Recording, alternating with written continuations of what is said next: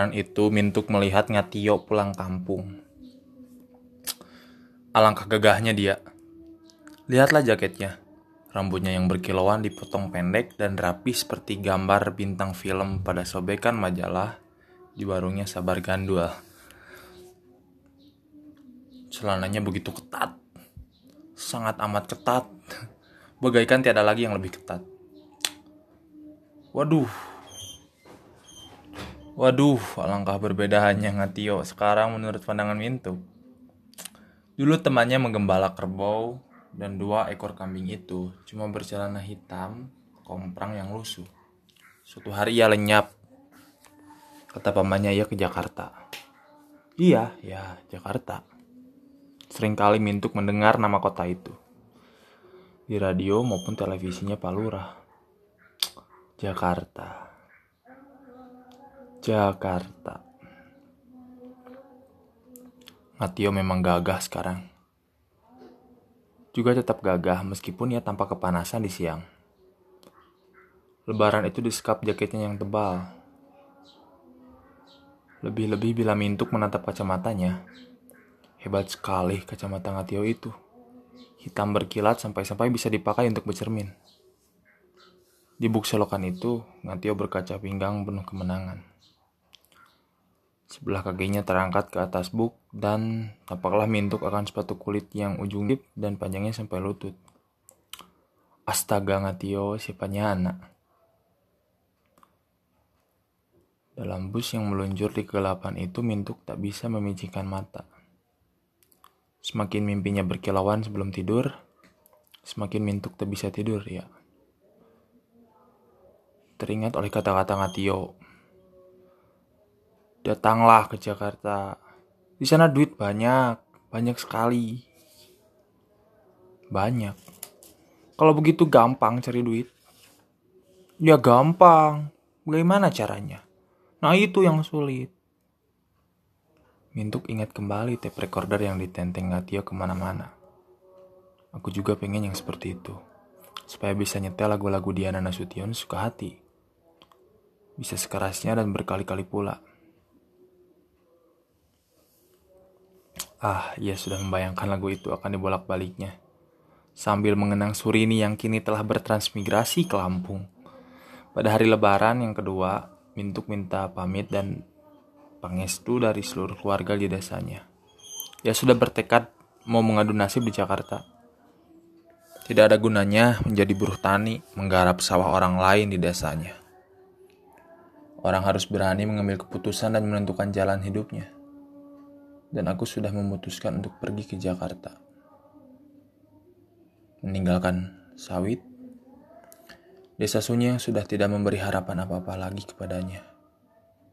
Meninggalkan ibunya yang tua, dan saudara-saudaranya yang lebih suka mengembala itik di pinggir sungai.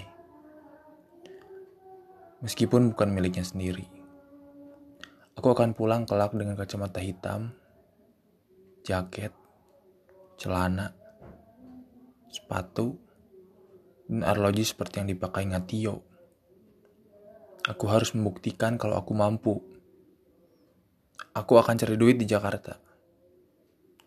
Aku mau bekerja jadi... Jadi apa? Kata Ngatio kita bisa jadi apa saja. Ah, kalau begitu Jakarta memang surga. Bayangkan jadi apa saja.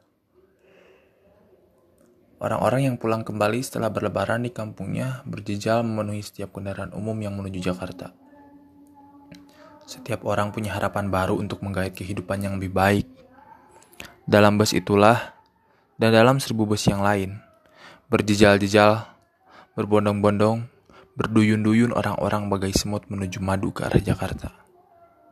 Di kampung, kita semakin lama semakin melarat. Kita harus berontak melawan nasib. Kita tidak mau mati konyol atau menjadi gila membawakan tembang sendirian di bawah pohon beringin pasar kliwon.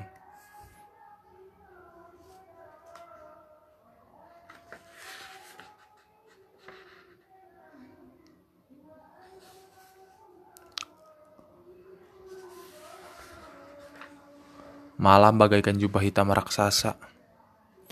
Di langit tidak ada bintang, Di kiri kanan jalan sepi. Jalanan tak terlalu lengang. Bus-bus malam tak bisa memamerkan kebolehannya membalap. Iring-iringan bus bagaikan deretan gerbong kereta api. Tapi yang tetap saling menyalip dalam kesempatan pertama. Paling tidak sudah dua kali Mintuk melihat bus terguling di pinggir jalan. Yang satu nungging, moncongnya nyungsep ke dalam lumpur, Sawah satunya terbalik dan penyok-penyok seperti terbuat hanya dari seng. Pohon-pohon berlari ke belakang.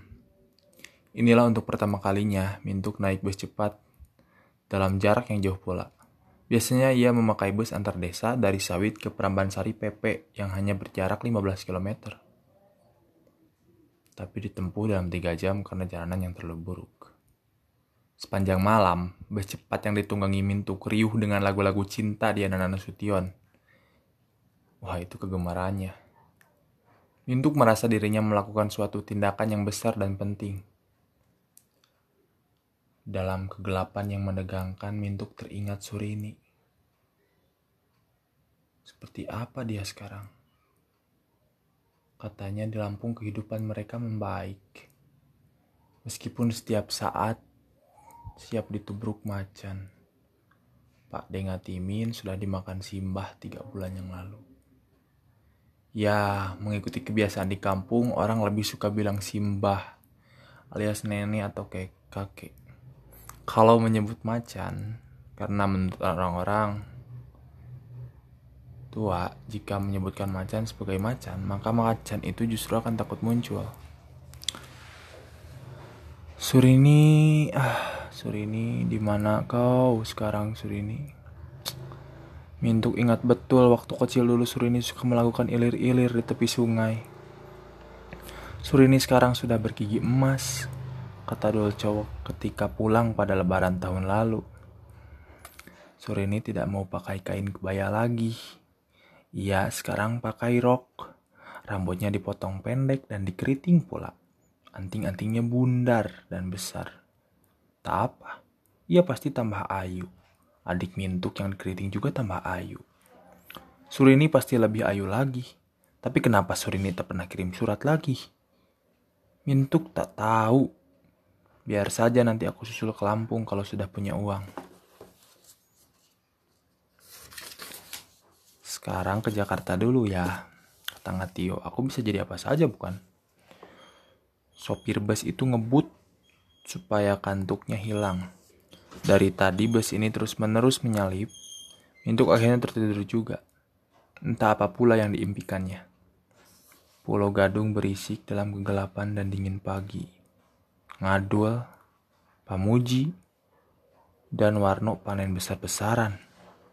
Para penumpang dari Jawa Tengah yang lelah dan kuyu disaput kantuk itu banyak yang tak menyadari bahwa harta mereka telah lenyap. Ngadul memang sudah ahli memainkan silet. Tas plastik, kantong blue jean, maupun koper murahan adalah makanannya sehari-hari. Ini memang kemahirannya sejak kecil dulu ketika ikut-ikutan kakaknya di Surabaya. Kalau penumpang itu sadar ada yang tidak wajar, maka giliran Pamuji untuk menyelesaikannya. Dengan badannya yang besar seperti Hercules dan kumis bab Plang Warok Suro Menggolo. Dengan satu kali senyuman berdarah dingin, kederlah sudah hati para penumpang itu. Namun kalau ada jago karate kesasar di Pulau Gadung dan melawan untuk berbagi nasib dengan komplotan ini, tibalah giliran Warno untuk mengatasinya. Sebab meskipun Pamuji berbadan kuli, tapi hatinya kecut melawan korban yang berani. Beda dengan Warno yang halus seperti Dharma Wulan. Tapi kalau sudah tidak sabar, pisaunya langsung saja menancap di tubuh korban. Pulau Gadung memang seperti kalajengking raksasa kalau pagi masih gelap. Bus-bus yang ngebut itu kadang-kadang tiba terlalu pagi di Jakarta. Penumpang baru saja tidur setelah makan di restoran Minang dekat Bumi Ayu. Ini semua sudah dipelajari Warno. Sungguh tepat pilihannya mengajak Ngadul dan Pamuji. Korban-korban, terutama yang datang sendirian dengan tenang digertak diancam dengan pisau yang menempel di tengkuk. Orang-orang di sekitarnya hanya akan mengira itu semua adegan haru setelah lama tak ketemu saudara. Seret ke tempat gelap dan geledah. Mana duh? Beres Kang, kita masih bisa operasi sejam lagi. Kawan-kawan sudah kukasih bagian semua. Awas jangan ngawur dul. Juga kamu Ji, jangan kesusu waktu masih panjang. Beres Kang. Cukup satu saja korban dari setiap bus, mereka bisa hidup makan ayam goreng setiap hari. Juga bagi Ngadul dan Warno yang sudah berkeluarga. Warno mempunyai istri asal dari Bandung. Setahu istrinya itu, Warno adalah pegawai bank, seperti pengakuan Warno yang menyerahkan uang setiap hari. Kamu tidak gajian setiap bulan seperti banyak orang. Loh, aku kan pegawai bank, kata Warno. Setiap hari bisa mengambil uang. Sedangkan istri Ngadul adalah bekas pelacur dari Ancol yang kini buka warung di Tanah Abang. Sekali-kali kalau keuangan lagi mepet, istri Ngadul ini masih melacur juga di bongkaran. Tapi kepada istrinya ini Ngadul jujur mengaku bahwa profesinya adalah copet. Dan bila perlu, bisa juga jadi perampok. Ngadul suka mendemonstrasikan kemahirannya di muka pemuji yang cuma bisa geleng-geleng kepala. Biasanya Ngadul pura-pura menabrak kerumunan penumpang yang baru saja turun dalam keadaan yang berjejal. Sambil pura-pura sempoyongan ke kiri dan ke kanan. Tangannya meraih dompet dari kantong celana seseorang. Kemudian sambil minta maaf, ia menggunakan tubuh korbannya itu untuk menolakkan dirinya ke calon korban di belakangnya. Eh, eh, eh maaf, maaf. Sambil menghindar dari kerumunan itu, tangannya sudah menggenggam kalung emas hebat. Masih ditambahnya pula dengan satu seletan jitu pada koper yang nongol dari pintu belakang bus. Meskipun dari situ ia cuma mendapat selembar BH yang segera dibuangnya sebelum menghilang. Ngadul memang menjalankan pekerjaannya dengan riang. Lain dengan Warno yang selalu sangat bersungguh-sungguh. Warno memang anak guru di Tegal, sedangkan Ngadul anak pembuat peti mati di Malang. Sementara Pamuji tak tahu betul siapa ibu bapaknya. Ia hanya ikut seorang penjual dawet pasar kelawar di Solo yang dipanggilnya Pulik. Nasib mempertemukan mereka di Pulau Gadung. Mereka bertiga selalu bekerja bersama selama lima tahun terakhir ini. Hubungan mereka sudah seperti saudara. Sederet langit merah mengambang di sebelah timur. Pamuji menguap. Kita pulang saja, Kang, katanya pada Warno hampir hampir pagi sekarang. Tunggu, itu satu lagi, sahut Ngadul. Warno diam saja. Sebetulnya memang masih terlalu awal untuk berhenti bekerja, tapi mungkin Pamuji terlalu ngantuk. Sudah beberapa hari ini yang ngendon, ngendon di rumah pacarnya, Kembangnya pelacur kebun sayur di pinggir rel kereta api. Warno melirik arlojinya baru jam 4 kurang seperempat. Itulah bus yang disebut ngadul. Seperti ayam masuk perangkap ular, bus itu berguncang memasuki terminal. Mintuk membuka matanya. Wah, inilah Jakarta. Wah, sudah sampai Jakarta. Iya, ia teringat Tio dan kacamata hitam. Oh, Surini, Surini. Gumamnya dalam hati. Tunggulah aku di Lampung. Nantikan aku. Aku akan menjemputmu naik pesawat terbang. Para penumpang perlompatan turun meskipun bus belum berhenti, tapi Mintuk menunggu dulu sampai bus benar-benar berhenti. Ia ingin turun dari bus dengan senang. Gak usah keburu. Sabar itu subur. Orang sabar, kasih Tuhan. Jadi ketika Mintuk turun, bus itu sudah kosong, Tinggal supir dan kernet yang merasa aneh melihat Mintuk tersenyum-senyum sendirian. Bingung juga Mintuk. Mana sekarang? Ini sudah sampai di Jakarta loh. Ia ingin lekas-lekas bekerja dan dapat uang. Bintang-bintang di langit masih sama dengan bintang-bintang yang bertaburan di desanya. Ke mana sekarang? Iya. Ke mana? Ah, sudah. Jalan aja dulu. Sambil menjinjing tas yang berisi pakaian itu, ia mulai melangkah. Itu tampaknya seperti pintu keluar. Orang-orang keluar dari sana. Tapi banyak yang tidur di terminal itu. Kenapa ya? Sebetulnya, selain gelandangan itu para penumpang yang menunggu hati terang supaya lebih aman. Hari terang supaya lebih aman menunggu hari. Tapi pikiran Mintuk tidak sampai ke sana. Banyak taksi di luar. Apa itu taksi? Kata Ngatio, taksi itu seperti beca, tapi tidak boleh nawar. Wah, tidak punya duit. Jalan kaki saja, atau sudah sampai Jakarta. Mintuk melihat seseorang mengikuti dari belakang. Ia ingin menunggunya, tapi orang itu malah berhenti. Mintuk melangkah terus di tempat gelap. Ia melihat seseorang yang tinggi besar. Tanpa curiga ia bertanya, Mas, ini jalan masuk ke kota. Hehehe. Hehehe. He. He. He. Sampean mau ke mana, Mas? Pemuji geli melihat calon korbannya tak sadar akan dimangsa. Oh, saya mau ke Jakarta. Sampean kenapa? Kok malah ketawa? Ci, jangan buang waktu, Ci. Warna memperingatkan dari kegelapan. Sudah, tidak usah banyak mulut. Serahkan semua barang kamu dan semua uang kamu. Gertak pemuji. Mintuk melangkah mundur, ia melihat ke belakang, terlihat di sana ngadul berkalungkan celurit sambil berkacak pinggang.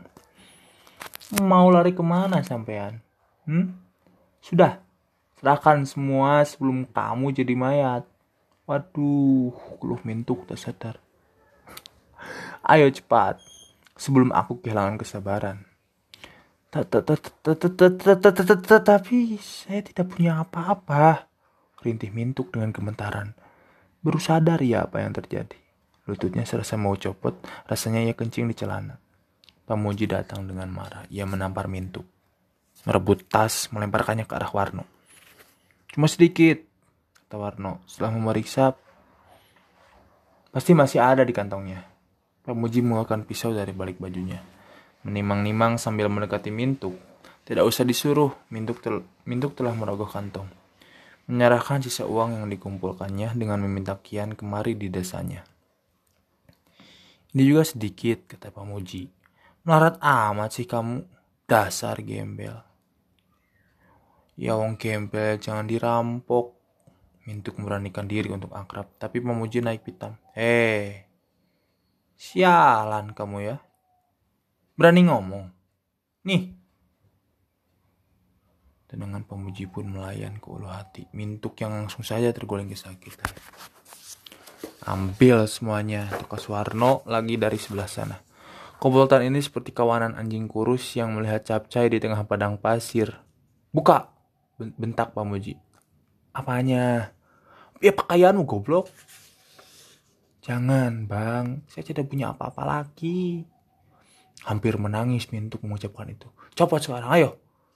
Cepat atau kamu ku kata pemuji lagi sambil menggerakkan tangan seperti siap mau menampar. Bagaikan terbang hati Mintuk melihat peringas muka pemuji yang brewok. Siapa benar nasibku pikirnya. Sambil muka kancing bajunya, Mintuk teringatnya Tio. Kacamatanya, minyak rambutnya, senyumnya. Celananya juga. Celananya juga. Waduh, mbok jangan, mas. Mintuk mengiba-ngiba. Tapi tidak ada ampun lagi bagi Mintuk. Ngadul mengancurkan celuritnya dan lemaslah Mintuk. Ia teringat Surini. Ia teringat Surini sekilas. Ah, kalau saja dia tahu diperlakukan seperti ini. Mintuk melorotkan celananya seperti membuang semua cita-citanya. Astaga, Mintuk, siapanya anak.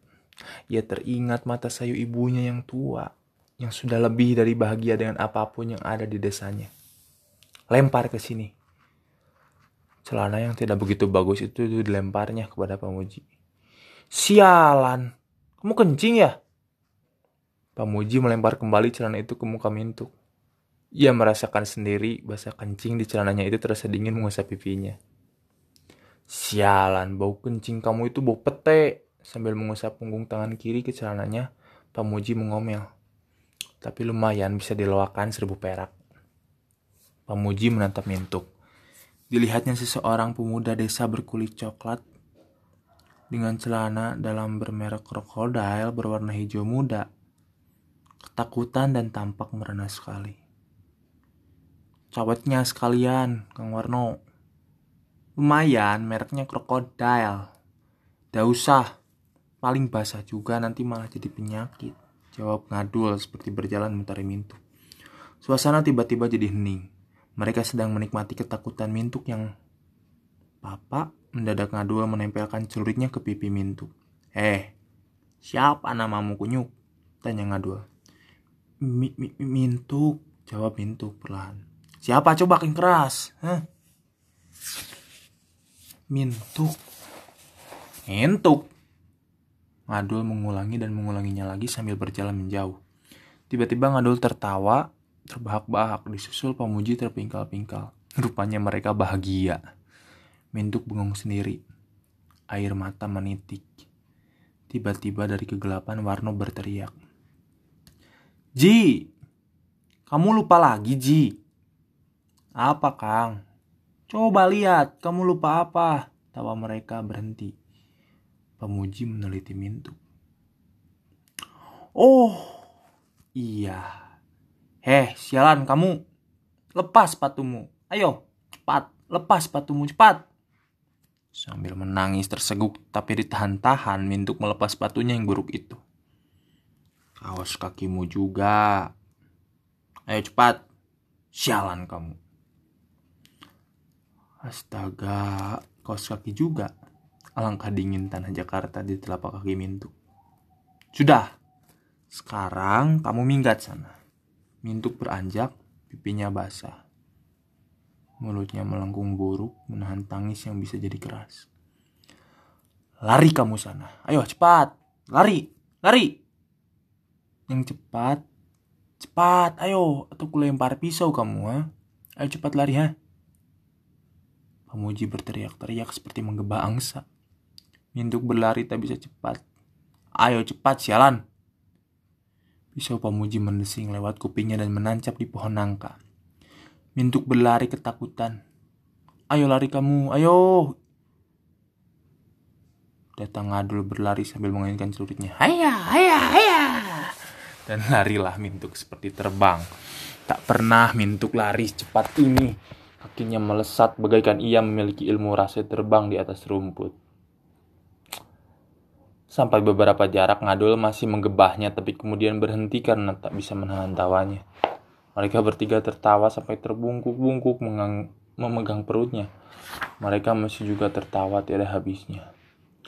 Sambil berkaparan di atas aspal. Heh, mau mati. Eh, sopir mobil bak pengangkut sayur hampir saja melindas mereka. Namun mereka bertiga hanya tertawa, tertawa, dan tertawa. Dan alangkah tertekan perasaan Mintuk ia lari terus tanpa bisa berhenti. Otaknya tak bisa menyuruh kakinya berhenti. Ia berlari terus, berlari, berlari, maunya sampai hilang pedih dan perih. Peristiwa itu tak termakan olehnya. Ia tak bisa terima, bagaikan gila rasa otak dan hatinya. Dan ia berlari terus dengan air mata yang terus mengalir sampai berbuncah-buncah menyimpat kanan kiri. Pagi mengembang di atas kota Jakarta. Orang-orang masih tidur. Tapi cukup banyak orang yang lari-lari pagi. Dan Mintuk pun memasuki Jakarta menyalipi para pelari. Tak ada seorang pun yang tahu bagaimana perasaan Mintuk. Dunianya goncang. Hayalannya hancur. Ah, Mintuk, Mintuk yang malang. Mintuk lari terus menyalipi para pelari. Tak dilihatnya aspal mentereng dan gedung megah menjulang yang baru pertama kali itu diketahuinya. Air mata mengaburkan pandangannya. Dunia mengabur dan penyok-penyok di mata Mintuk. Orang-orang dengan kagum melihat kecepatan larinya. Betul-betul seperti memiliki ilmu rasa terbang di atas rumput, tak kalah dengan Gundala putra petir. Dalam waktu singkat jalanan Jakarta telah dijelajahinya tanpa tahu ke mana harus menuju. Ia lari terus, terus, terus sampai ke jalan Tamrin. Di aspal jalanan itu Mintuk mendesing. Larinya tambah cepat melesat dan bagaikan pesawat terbang yang take off meninggalkan landasan. Mintuk tiba-tiba melayang seperti Superman. Betul-betul Mintuk terbang melayang ke atas. Sepanjang tamrin dan mencelok dengan lembut di atas tugu selamat datang. Dan di pagi buta itu, para tamu yang menginap di Hotel Indonesia, Hotel Mandarin, dan Hotel Sari Pasifik terbangun oleh suatu teriakan Tarzan yang keras membahana. Sepasang tamu Hotel Indonesia, sepasang pengantin baru yang tengah berbulan madu terbangun juga karena teriakan itu. Kau dengar teriakan itu? Ya, aku dengar. Cuma mimpi. Tapi kurasa itu betul, sayang. Sudahlah, mungkin itu cuma mimpi buruk. Kita saja itu dulu lagi. Sian Agumira Aji Dharma, Jakarta, 5 Agustus 1982.